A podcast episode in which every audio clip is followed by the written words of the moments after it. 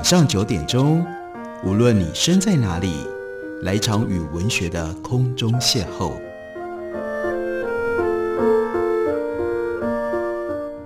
杨照谈书，邀您一同遨游文学世界，认识古今中外的经典之作。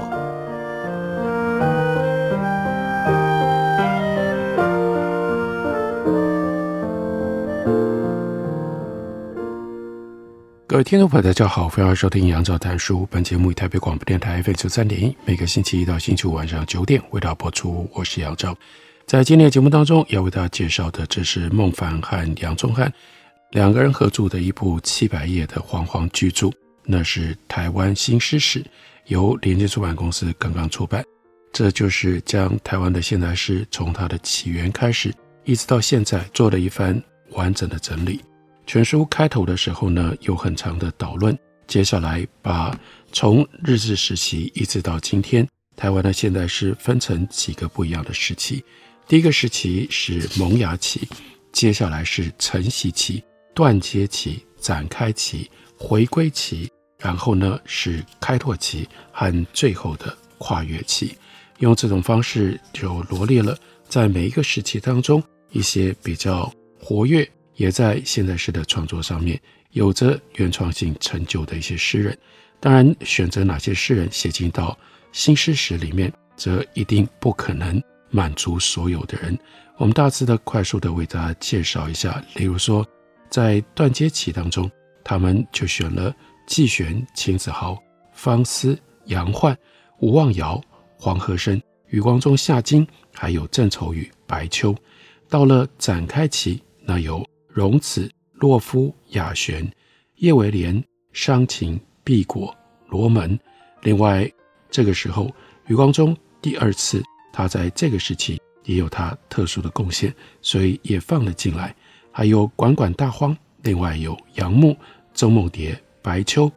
白秋和余光中一样，在断阶期已经崭露头角，到了他们认定的展开期，又有他另外一个时期重要的作品问世。摘下来，我们看到了李逵贤、林林、宋红、方兴、方琦以及陈秀喜。到了回归期，也就是表示在原来的西方超现实主义的基础上，这个时候多加了一种本土或者是中国的关怀。这一段时期当中，被选入写在诗史里面的，包括了罗青，还有洛夫，也有了这个时期他的特殊的发展跟贡献。余光中、郑愁予、杨牧，这之前就已经奠定了相当地位的诗人，也在这段时期当中有了他们自己的相应的发展。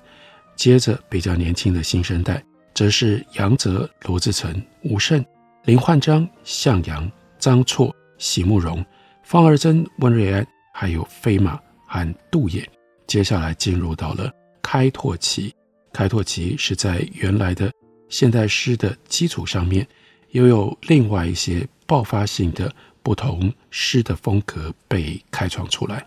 开创这些风格的人，包括了夏宇、杜十山、罗青、李明友、林耀德、陈克华、罗志成、陈黎、陈家代、简真真、陈逸之、苏少莲、刘克襄、白灵、朵思、罗英、杜芳、潘格、李玉芳、冯清、林雨、汪启江、尹玲。鸿鸿、许悔之、洛夫、杨牧、张默、辛玉和向明，然后到了最后一路，也就是一直到我们当下的，被他们称之为叫做跨越期。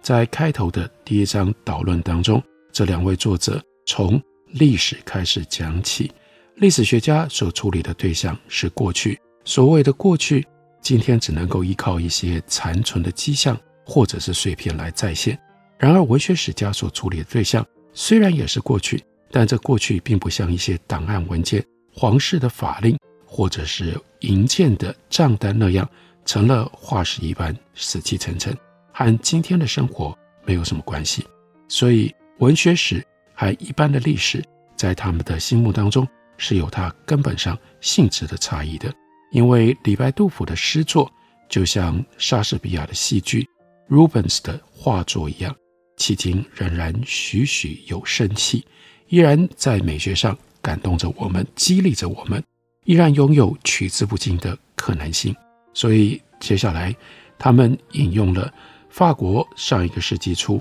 著名的文学史家朗诵他所写的《文学史方法》这篇文章当中所指出的，我们文学史家的对象也是过去，但这是今日依然存在的过去。虽然听起来有点拗口，但这就是关键的重点。文学这样的事物，它既是过去，也是现在。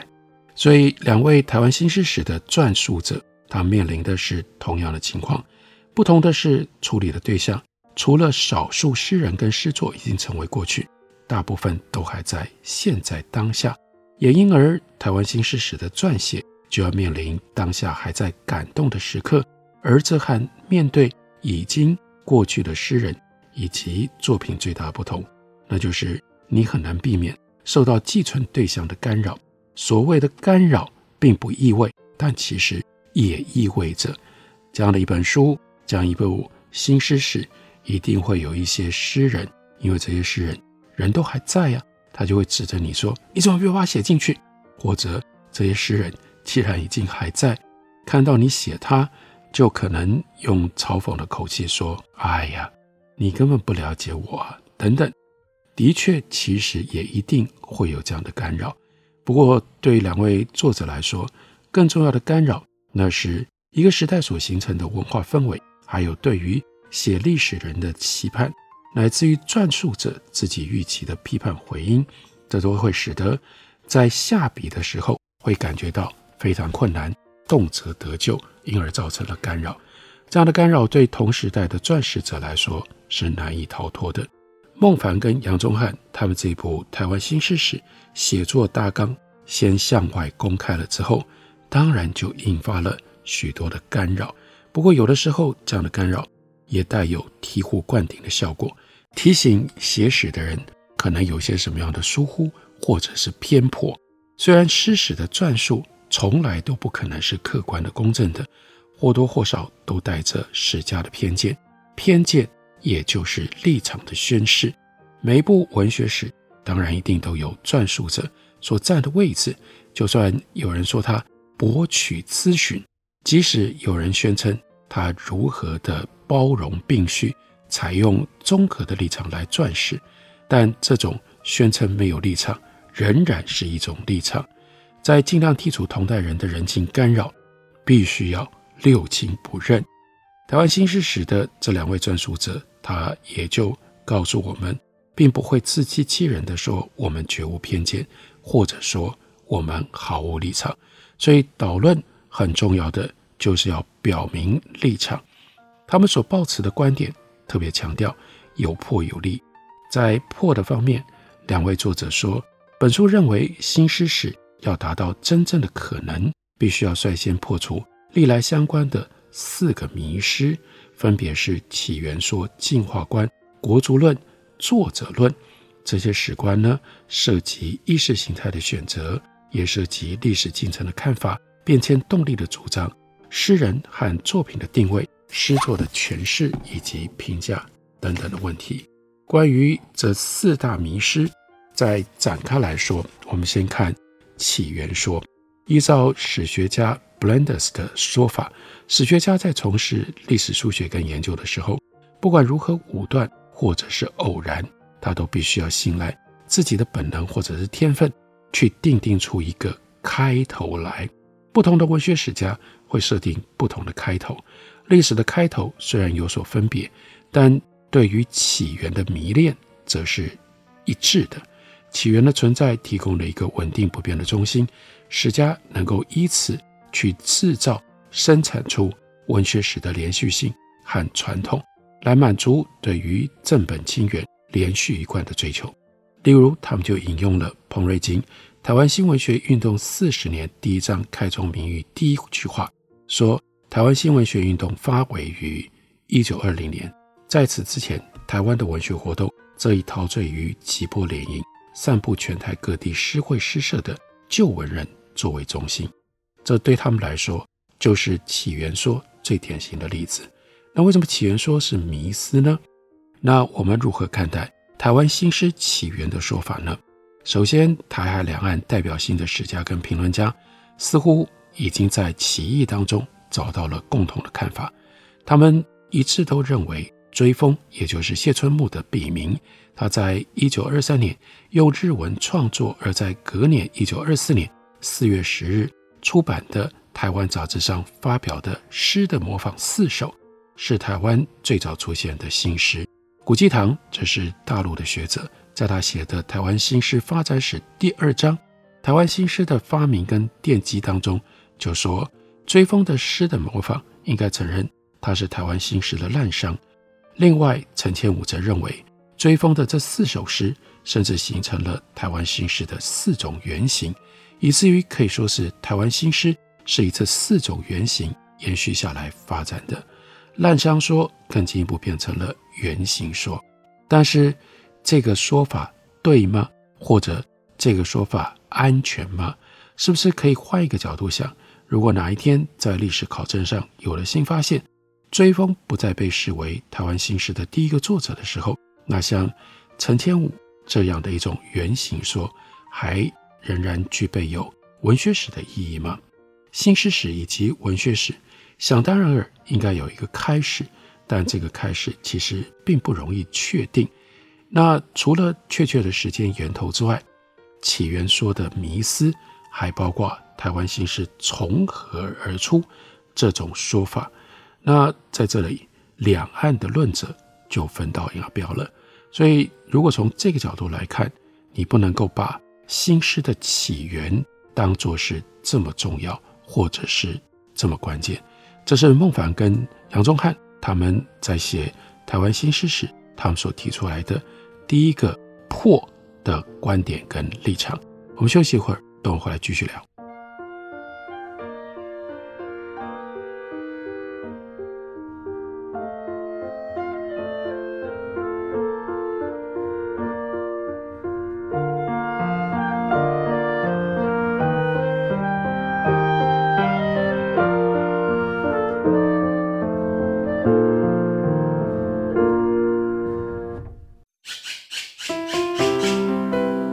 大家好，我是刘克香。亲近自己的城市，找回城市的温暖。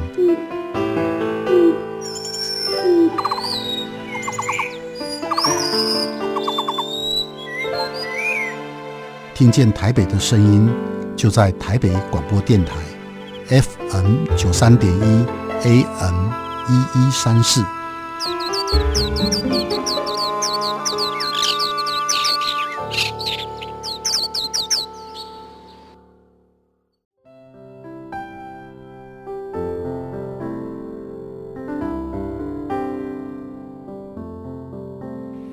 见台北的身影，拥有颗热情的心，有爱与梦想的电台，台北广播 FM 九三点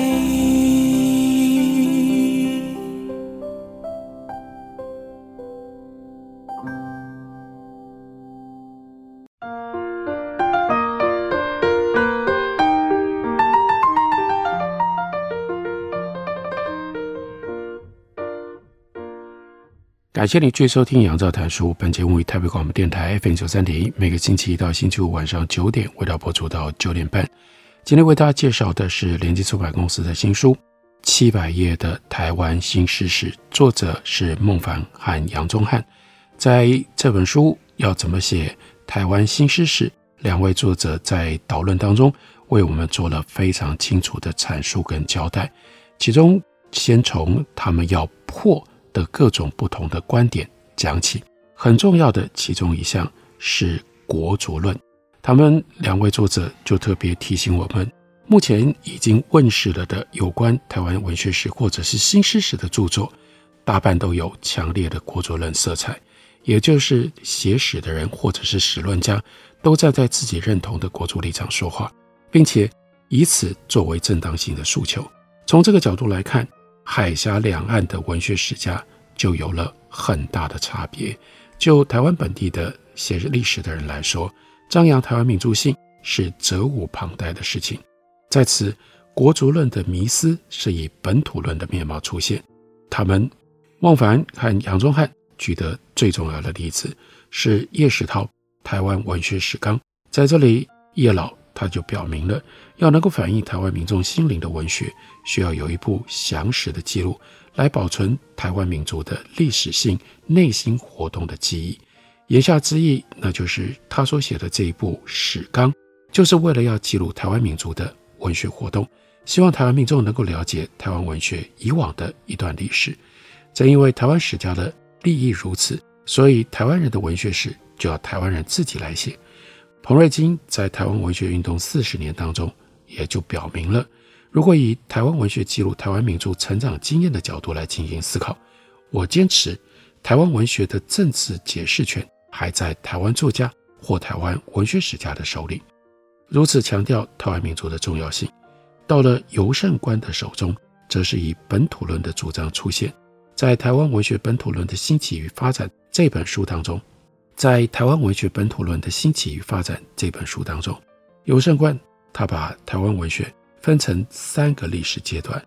日治时期，他把称作为本土论的兴起。另外，一九五零六零年代。那是本土论的式微，另外再下来，一九七零八零年代则是本土论的再兴。尤胜冠的本土论指涉台湾意识，而台湾意识正是凝塑台湾民族的基础。在 Benedict Anderson 他所写的经典名作当中，书名就已经表白了，民族是一种想象的共同体，而台湾意识就是这样被想象开创出来的。即使是陈方明在他后来的《台湾新闻学史》提出了不一样的后殖民史观主张，所谓殖民主前面是日本，后面是国民党政权对位，仍然指涉了台湾民族，也就是陈方敏的殖民史观仍然是对于两位作者来说是本土论的陈仓暗度，相对于台湾本地的写史的人，在彼岸大陆。他们所持的，那就必然是中国民族的国族史观。这里所说的中国，把台湾含化进去，毫无疑问，台湾文学是中国文学的一个组成部。毫无疑问，台湾文学是中国文学的一个组成部分。理所当然，台湾当代诗歌是中国当代诗歌发展的一个重要组成部分。所以在大陆的学者，他们书里面讲的都是。中华民族深厚的文化传统，使海峡两岸的诗歌艺术有着同样的基因，或者说，作为中华民族诗歌艺术的一部分，百年来的台湾诗坛有不俗的表现。像古基堂在他的书的序论当中就表明，编写这样一本书，编写这样一本书，目的是要从我们民族的立场出发，来探讨新式发展的共同规律，来探讨。新式发展的共同规律与流向，那孟凡和杨宗翰就特别强调，不论是台湾的本土论迷思，或者是大陆的祖国论迷思，都属于一种本质性的思考，也就是他们引用德希达他所说的 logocentrism。试问国族的本质是什么？在台湾本岛就只存在着汉族吗？就算不谈本地的原住民族。跟国府迁台的也有其他的少数民族，中国大陆的情况当然就更加的复杂了。Benedict Anderson 说，民族是一种想象的共同体，的的确确啊，史家所谓的我们的文学史，说穿了其实都是国足塑造工程的其中一部分，是跟政治与虎谋皮啊。所以，身为历史研究者，其实并不应该在建构各种民族国家认同上继续跟政府。保持这种邪恶的结盟，而应该要暴露出这些认同其实是多面的、易碎的、有待争议的，而且一直处于可以再塑造的状态。而历史研究者就只有将民族国家的概念去本质化了之后，才能够帮助无人去防御民族主义的入侵和扩散。这是他们对于国族论破的部分，他们所保持的主要观点跟立场。那么在立的方面呢，两位作者就说，清理了台湾新诗史的迷思之后，那这一部台湾新诗史在写的时候，两位作者又如何可能予以叙述？他们就先提到了，应该要在三种不同类型的新诗史的著述当中做明确的选择。哪三种呢？研究型、教科书型以及普及型。因为这三者各有各的写作方法，各有各的评价标准以及设想的读者，那就回到了这本书原来的规划。他们明白的交代，这本书最早的设想其实是要写一部新诗的教科书。首先考虑到的是课堂讲授，而不是学术探讨。如此一来，在论述跟叙述方面，就要尽可能的广博包含，来综合各家理论，以求论点平稳。可是，如果一味的介绍转述他人的意见，只求面面俱到，这好像不值得写吧？本来各方的论点有异有同，异同当中一定要有所取舍。如何取舍？当然就无法避免主观，终究要有自己的见解摄入，那专断也就在所难免了。于是，在这样的情形底下，他们所选择的写作立场是向研究型的新诗史跨出半步，另外半步希望仍然能够照顾到课堂上如果要教这种台湾新诗史。所需要的这种内容，跟它所带有的教科书的性质，所以接下来他们就陈述了几项写台湾新诗史的时候的原则。一个呢是文本分析的原则，注重 textual analysis 的这种文本主义，从上一个世纪初期俄国形式主义跟英美新批评以来，已经有了百年的时间，再加上传统的修辞学。或者是文体学风格学，乃至于语文学，就是 philology 这种批评的模式，显而易见，这不是一个新的研究取径。由于这种批评模式或者是理路已经被学界所娴熟，运用在新诗史的写作上，反而能够后发先至，免于意识形态的干扰。在这里，文本的概念只设了两个层面，一个指的是。文本的 signifier，也就是指由字词、句子、段落、章节等所构造出来的形式意涵；另外一个指的是 signified，也就是由物质形式所陈述呈现以及内涵的讯息，它透显的非物质性的思想或者是意义。文本有这样两种层次的意涵，在诠释诗作的时候，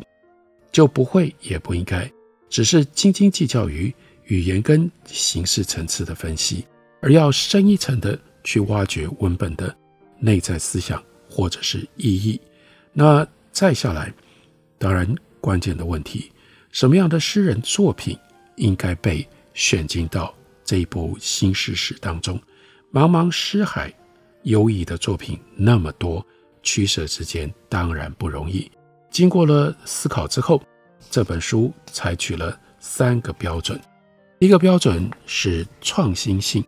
也就是关键在于，尤其讲到新诗、现代诗，就最忌讳模仿因袭，所以 originality 独创性就成了品评一首诗好坏或者是高下的标准。创新性也就是独创性，指的是诗人采用新颖而不是传统。或者是规范的题材形式跟风格来进行创作，新诗所追求的是日新月异的新风格，所以有一些诗人就是因为他们的题材新颖或者呈现的方式具备有开创性，所以就入选了。接下来第二个标准是典型性，这 typicality 指的是文学作品能够呈现社会的整体性。而一个时代最重要的社会的道德的以及灵魂的矛盾，可以凝聚在典型当中，交织成为一个活生生的统一体。不过在这里，他们所运用的典型性 （typicality），尤其是特别指诗人的作品，在发表的当时具有相当程度的代表性，代表着一个创作的类型风格，来自于较细微的表现的手法。在类型、风格、表现手法各方面的代表性，经过了时间的沉淀，而逐渐有了形成经典的可能性。在这里，他们特别提到了几部诗作：水应平的《燃烧的脸颊》，林肯泰的《风景》，洛夫的《石狮子死亡》，商禽的《梦或者黎明》，亚寻的《深渊》，周梦蝶的《还魂草》，罗青的《落影诗雪》，吴胜的《无相印象》，夏雨的《备忘录》，陈克华的《欠块头诗》等等，这些都是准经典。那第三个标准则是影响性，那就是指的诗人的诗作对后来的诗作或者后来的诗人，在作品的题材形式或风格有过影响，甚至造成冲击。如果诗人的作品对后来者的影响既深且广，在垂直面而言是深，时日一久也可以奠定他宗师的地位；在水平面说广，那同时代的诗人有很多人跟随，就可以变成一段时期乃至于一个时代的风潮。所以这也是另外一个重要的标准。透过这三个标准的交错，于是而产生了。在今天的节目当中，开头就为大家大略的介绍台湾新诗史，由孟凡跟杨宗翰他们选了哪一些台湾的重要现代诗人进入到他们的历史的视野当中。这本书就是联经出版公司出版的新书《台湾新诗史》，介绍给大家，推荐给大家。感谢你的收听，下个礼拜一同一时间我们再会。